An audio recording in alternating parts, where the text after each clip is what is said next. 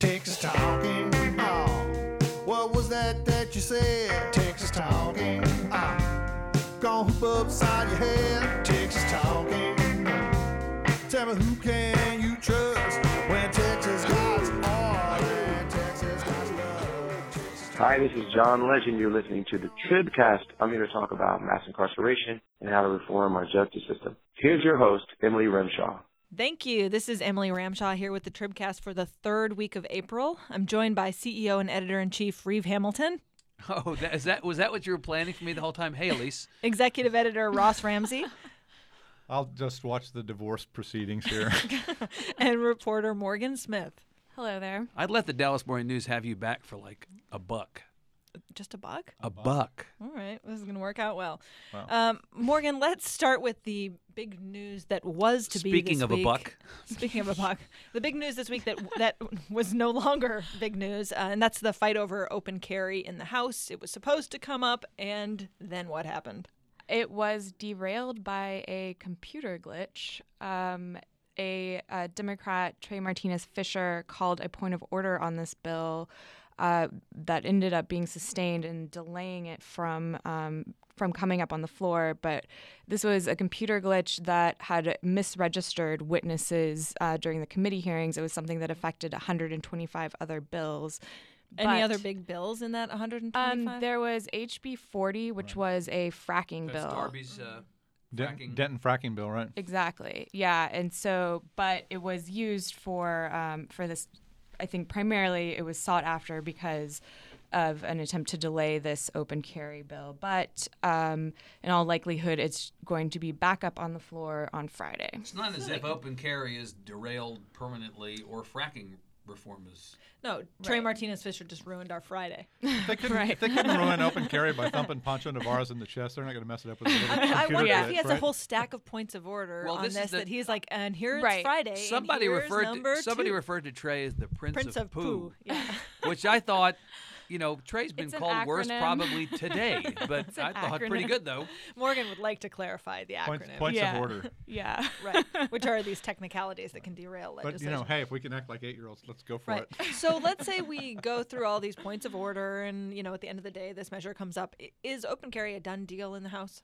Well, more than half of uh, lawmakers in the House have signed on as co-sponsors, so it has the votes to pass. Um, so if it is indeed going to be derailed, it would have to be done through delay, uh, and then or possibly behind the scenes. And the But governor has said that he will enthusiastically sign this bill. that's right. So passes the House. There's not going to be a material difference between the House bill and the Senate bill. That's going to need to be. Well, the Senate, you know, a majority of senators have signed on to concealed carry on campus.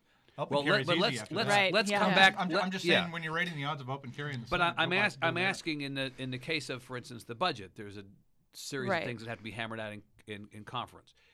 On open carry, there's not really anything that has to be ha- hammered out. I mean, I think that in the House, you're going to see a lot. Um, you know, you, you might have a chance of amendments dealing with, um, you know, whether or not the state accepts out of state uh, licenses. Reciprocity. Reciprocity in Texas, you could see amendments trying to close that, saying, no, we only want people who can go through our process to get that. But I think in all likelihood, um, anything that's different with the Senate is not going to survive. I think it's going to be the Senate Right. that's controlling the So Ab- process so Abbott signs. Yeah. So Right. Abbott signs. and they don't have they don't have mental health checks in any of these, do they? Uh, they do have min- you do have to um, you do have to s- to sign an affidavit or go through some kind of uh, background check, uh, both criminal and mental health, to get a CHL.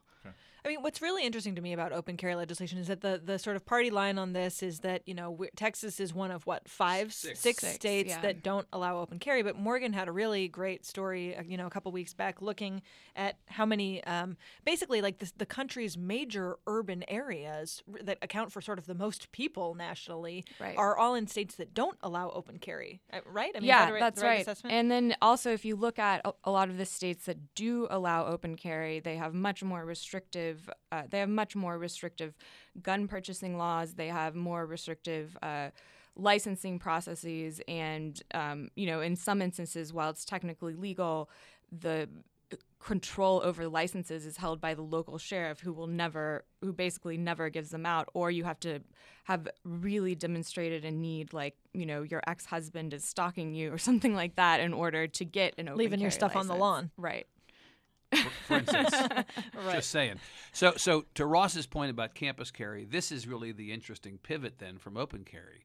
So, House has now going to consider open carry. It's assumed it will pass. right Um, after the Senate passed it, kind of like blink of an eye.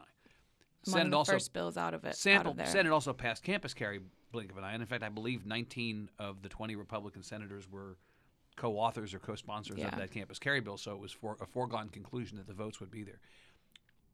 Th- there's a lot of kind of smoke in the air, suggesting that maybe kind of sort of campus carry doesn't have the same support in the House. Or the enthusiasm to get the bill onto the floor where it might well pass may not be there. Yeah, I don't think it's maybe kind of sorta. I think it's that there's definitely not the same urgency in the House to consider that But, but, legislation. but, but to be precise, the votes are. If you just did an up or down Right. vote on the 150, the votes are probably there. Right. If you put it But on the, the, floor, they're gonna- mechanism right. is, to get it to the floor is the Right. question. There Right, are there are right. times when you get a piece of legislation that if you put this on the floor, everybody's going to vote for it, or many people are going to vote for it out there in, in Or that politically daylight. it would be untenable for them not to vote. for right, it. Right. And, and but they would rather not vote. Well, and has it moved right? through and so, so the the House? question is whether it gets to the floor. Has It it moved it through House committees moved. at all? It it has gotten out. It has gotten out of the House committee, but it has yet to come to It the has yet to come to the floor. Yeah. So so it's in- hello it's- calendars. It's in- Hello calendars, yeah, right. Right. exactly. And who is the chair of calendars? Todd Hunter. Todd Hunter? Todd Hunter. Yeah. Um, another interesting aspect of the campus carry issue, different from open carry, is unless I'm mistaken, Greg Abbott has put his flag down on open carry. I don't believe Greg Abbott mentioned campus carry in his State of the State.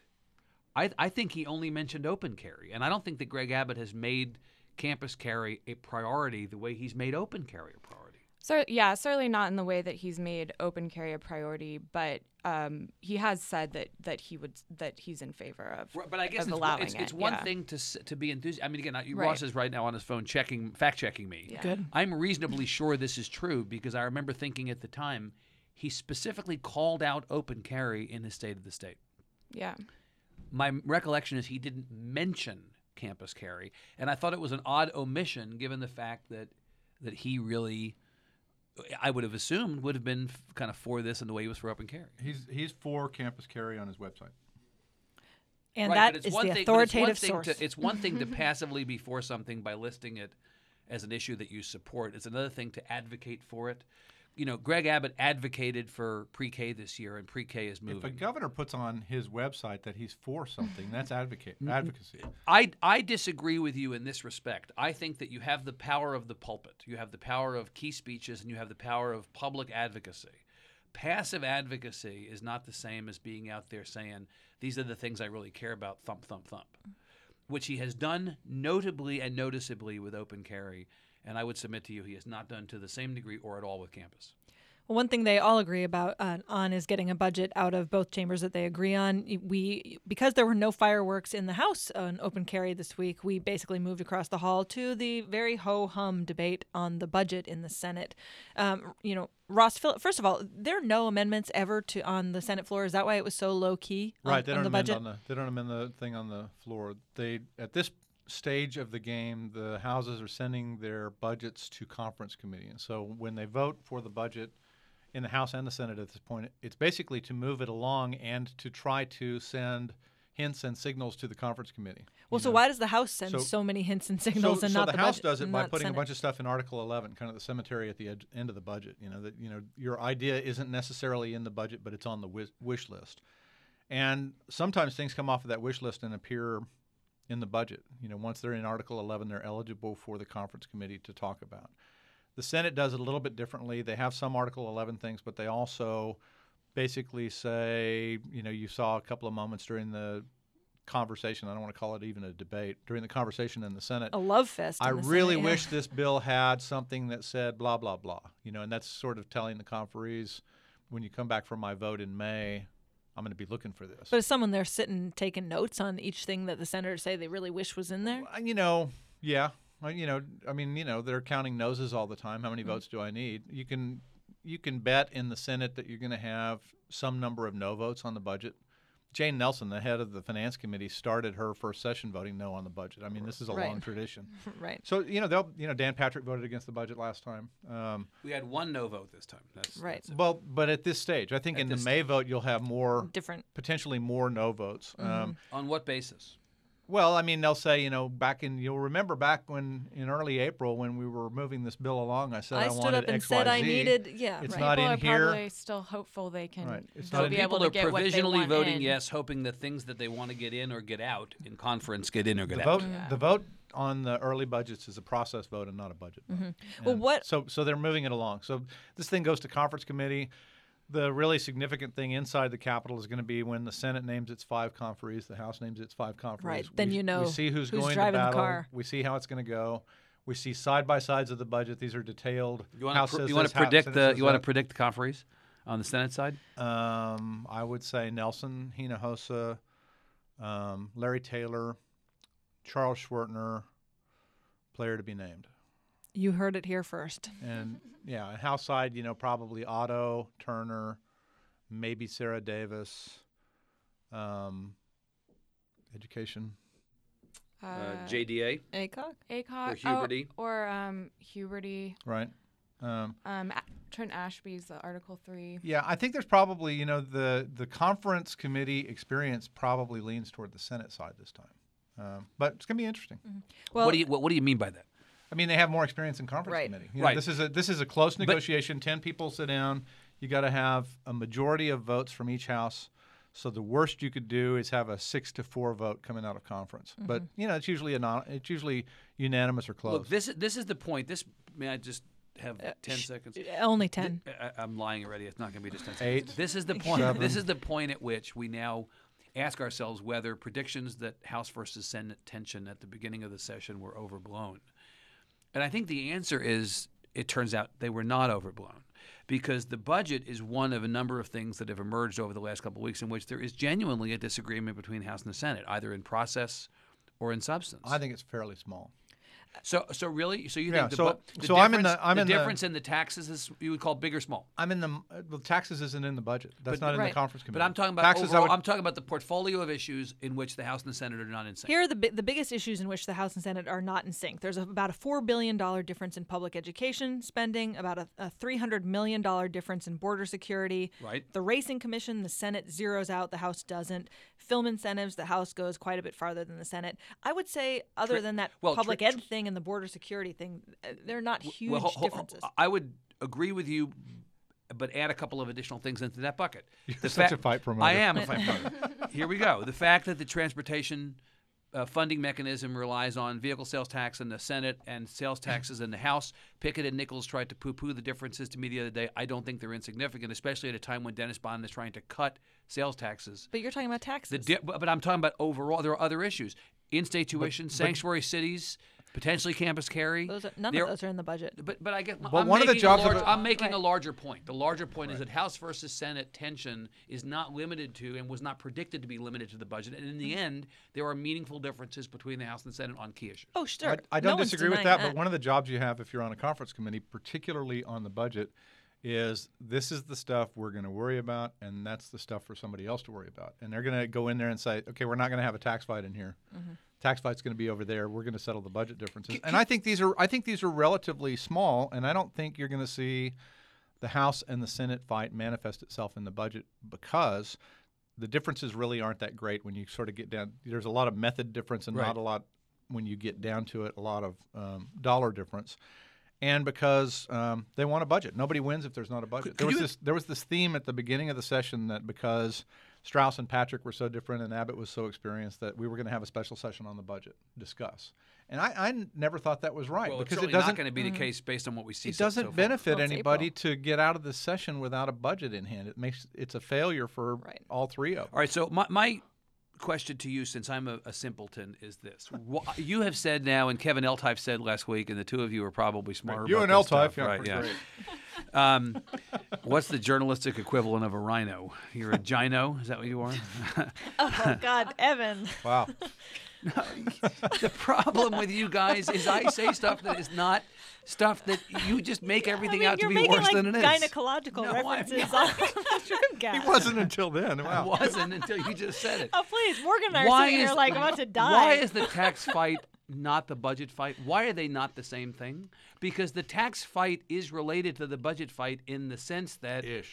how the tax fight is desi- is resolved affects the amount of money available to the to the budget. And the spending cap question, the which only- is related only- to, bu- the only- I, I think of them as all in the same category. The only real tax question in the budget is whether you go with the Senate's property tax relief, which requires the state to write a check to Right. local school districts and, and thus involves spending. If you go with any of the House things, or with the only thing that they kind of agree on, which is the business franchise tax cut, those are reductions in revenue, Revenue. but not increases in spending, and so they don't have to be solved by this committee. So second, that's not a budget is- fight, though? sec- second thing, no, not really, because the conference committee is going to wait and see how the tax fight is solved, and then fold that resolution into their budget. The ta- the budget will be settled after the tax fight. Can we talk about? I I mean, I want to ask about the spending cap. You know, last week Dan Patrick basically claimed like victory on tightening the state's consti- constitutional cap on spending. It's a Um, fake. Senate Bill nine. So was, Erica Grieder yeah. said, "Come at me, bro." Right. So was response. that bill really a win? Is that really what he wanted? It's a political win, I guess, if, if you know, um, if you're trying to save face. What actually happened was the Senate wanted to get a constitution, change the constitutional cap, limiting growth in spending to something close to growth in the economy.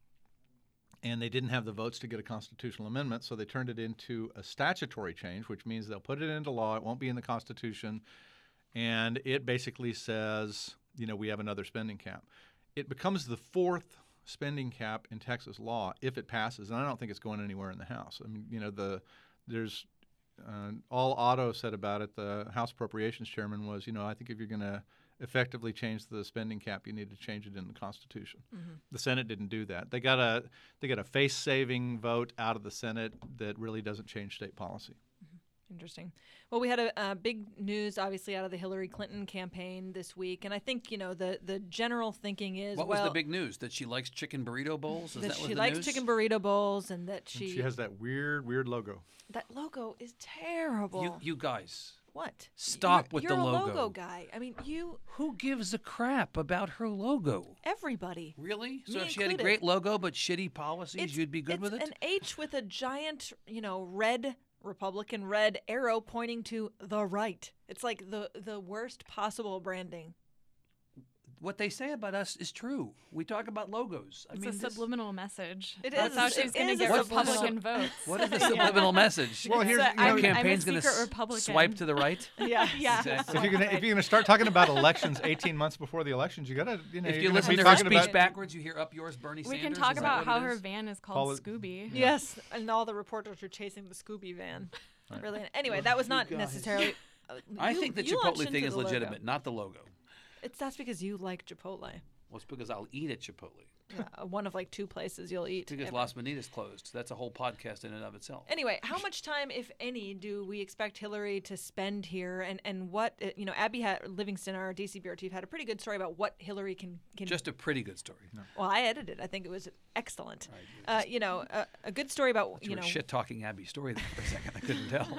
No, I was downplaying it since I got to work on it. Right. Uh, anyway, what's Hillary's motivation to be in Texas at all? money, money, money, money, money. Well, well, so the TNATM stands for Texas. We've known this for some time. People come here to withdraw, you know, enormous funds from political donors, and it's easy to do.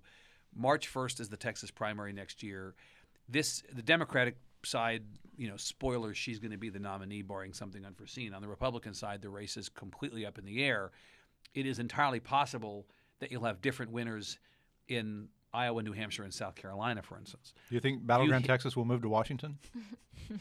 Since so they moved to Fort Worth last time. track record was so successful last time. Um, Texas is actually going to matter, and and Texas is in play in a way that maybe it hasn't been in play for a long time It's in play when? in in the Republican primary.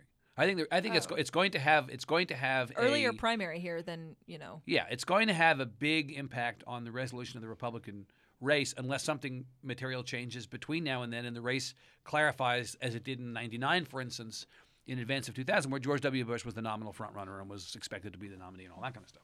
This, this time, there really is not a nominal frontrunner, and th- it's not clear that any of the five people who grew up in Texas is going to be the nominee from Texas, or the Texas Republicans will support that person. It's possible, not not, not that, that they might not.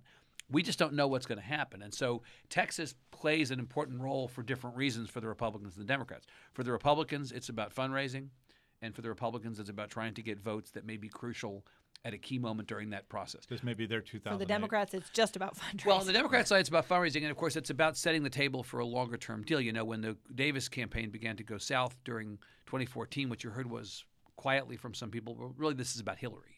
We're building the infrastructure that's going to allow Hillary to be competitive. I mean, are they thinking that Hillary can help like resuscitate, you know, Democratic farm teams across well, Texas? well, s- s- po- possibly, and Hillary would help drive up Democratic turnout in Democratic strongholds. Look, if Bill Clinton was the first black president, Hillary Clinton would be the first Hispanic president in the eyes of some.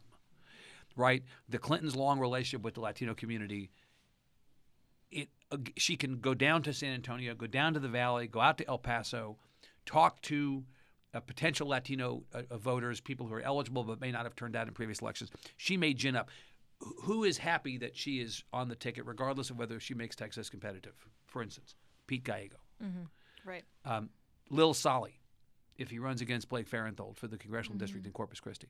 Um, races in which the Democrats think they have a shot. Right. I mean, is, because that, is that the rapper name for Solomon Ortiz Jr.? Yes. Lil, Lil Solly. Lil, Solly, yeah. Lil Solly. Solly, right? Yeah. because you know 2008 was really uh, uh, I mean Texas was basically one bright spot for Hillary. Right. She She- won it in 2008. She won in 2008. Right. So um, when Kasim Reed, the mayor of Atlanta, was here for the Tribune Festival last year, he pointed out correctly that the state with the smallest margin of victory for Romney was, of course, North Carolina, which Obama had won in uh, 08. Romney won in 12. But the state with the second smallest margin for Romney was actually Georgia.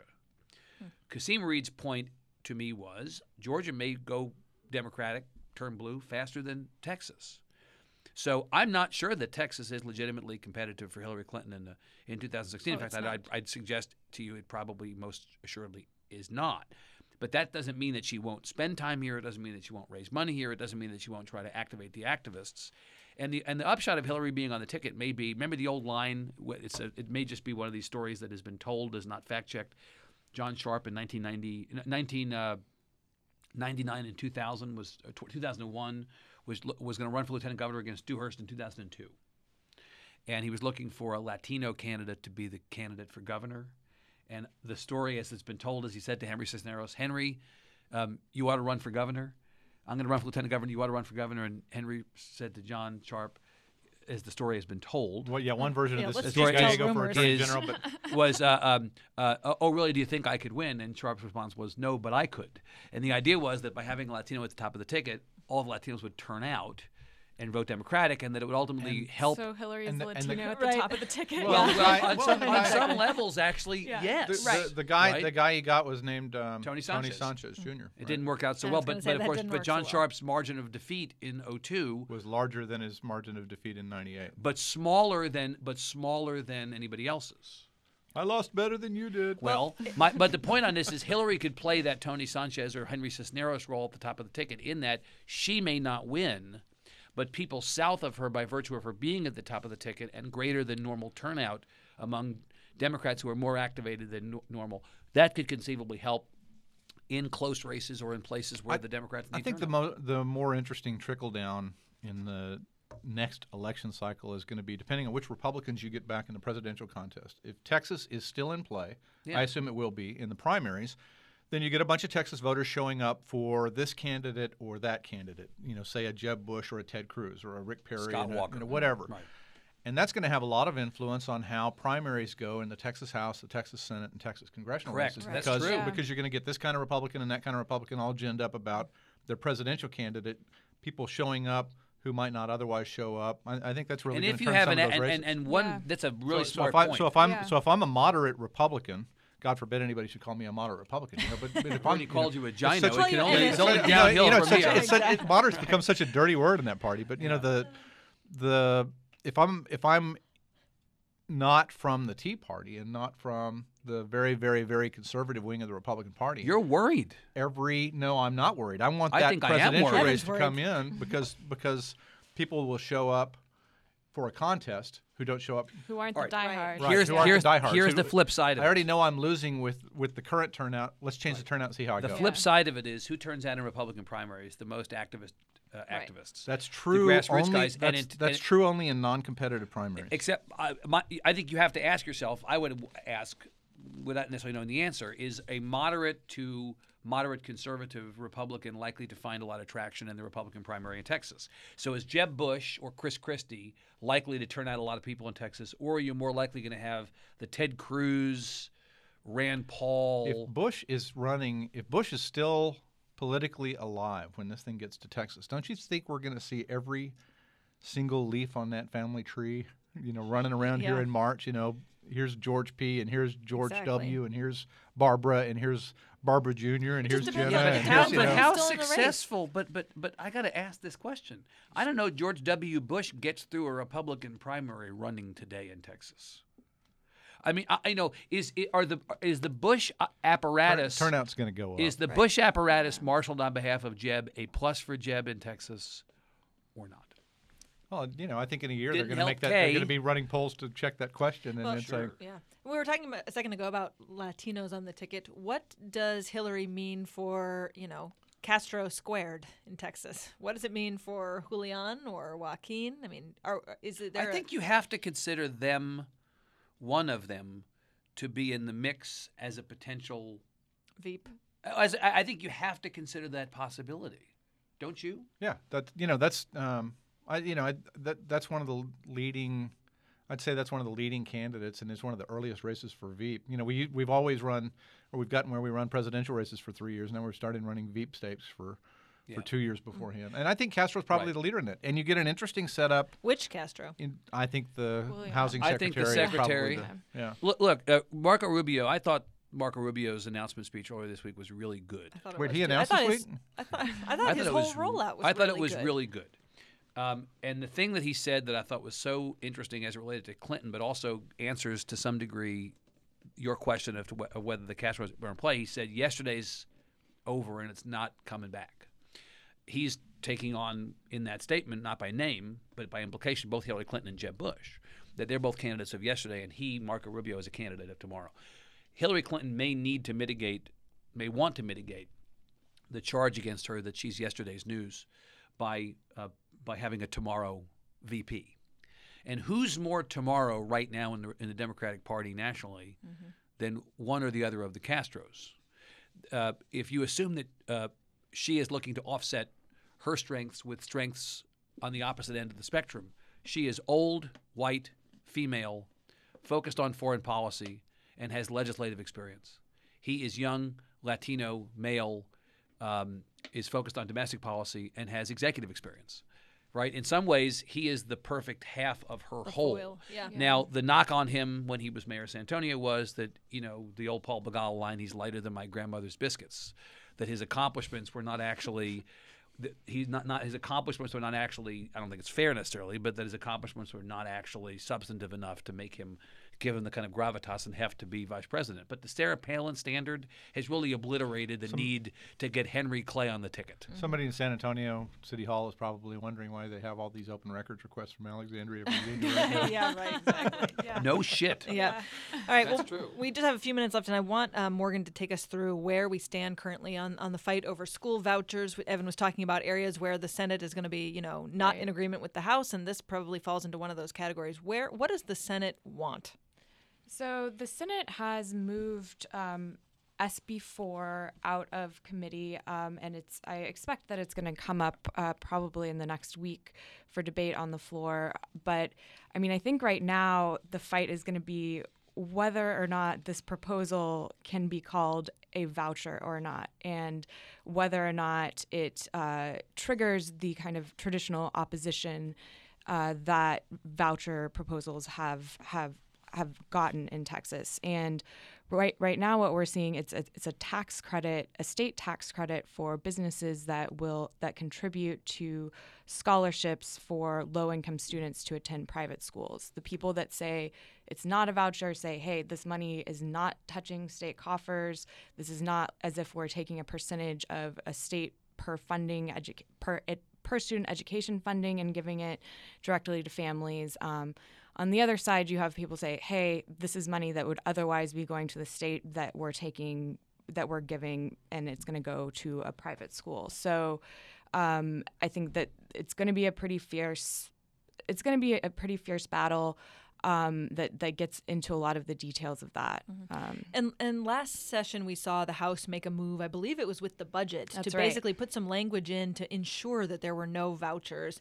They had an opportunity to do that this time around, and they didn't. Right? That's right. There were and there was um, a setup, and it, it was expected that the same a similar vote was going to happen, and then you saw all different kinds of little negotiations happening during the budget debate, um, including where Larry Taylor, the who's now Senate Education chair, Chairman, but you know spent a long time as a House lawmaker, come down um, and, and talk with, with talk with people, and I think you know that amendment was pulled down with with what I perceive to be the intent um, to protect House members from having to take that vote, not necessarily any kind of change in sentiment, but just the idea that, you know, if it's going to die in the House, it's going to be more behind the scenes instead of, you know, forcing everyone to take this outright so do you think it's it. going to die behind the scenes?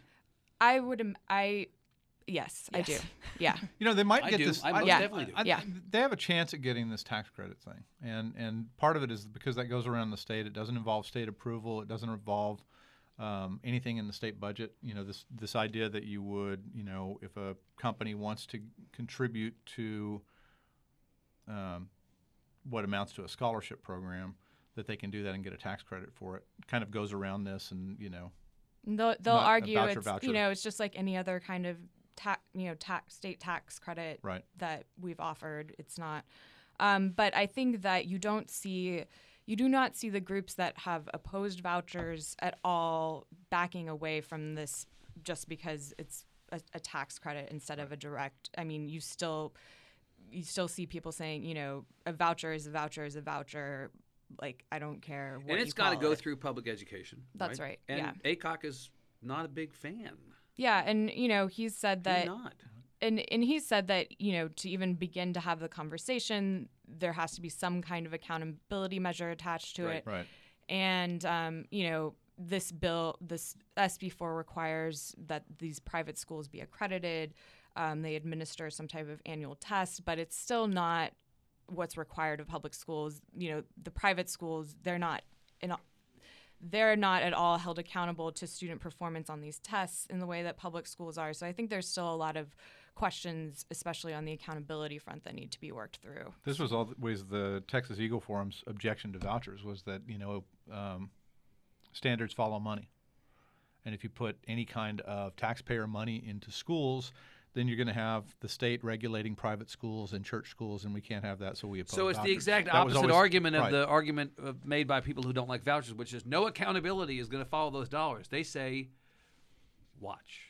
That accountability Well, is going to just- follow those dollars, and they don't like that. well, that. part of the reason that they're saying no accountability will follow is to try to assuage the people on the right that uh, didn't like that idea.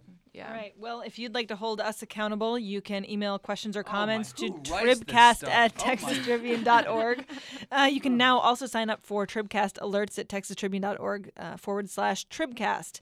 We'd like to thank Shiny Ribs, as always, for doing our music. And on behalf of Reeve, Ross, Morgan, and our producer, And Todd. Jacob, this is Emily. Thanks for listening. Texas talking. Texas talking about Texas talking, baby. Texas talking about that TikTok, baby. Texas talk. Don't let me see you cry. Here's the hel- Here's the traffic report. The helicopter. What line are you going to put on the end? Oh, there's a line on the end? Oh, see, you should have been recording this whole time. You have to stick some quippy, funny line on the end.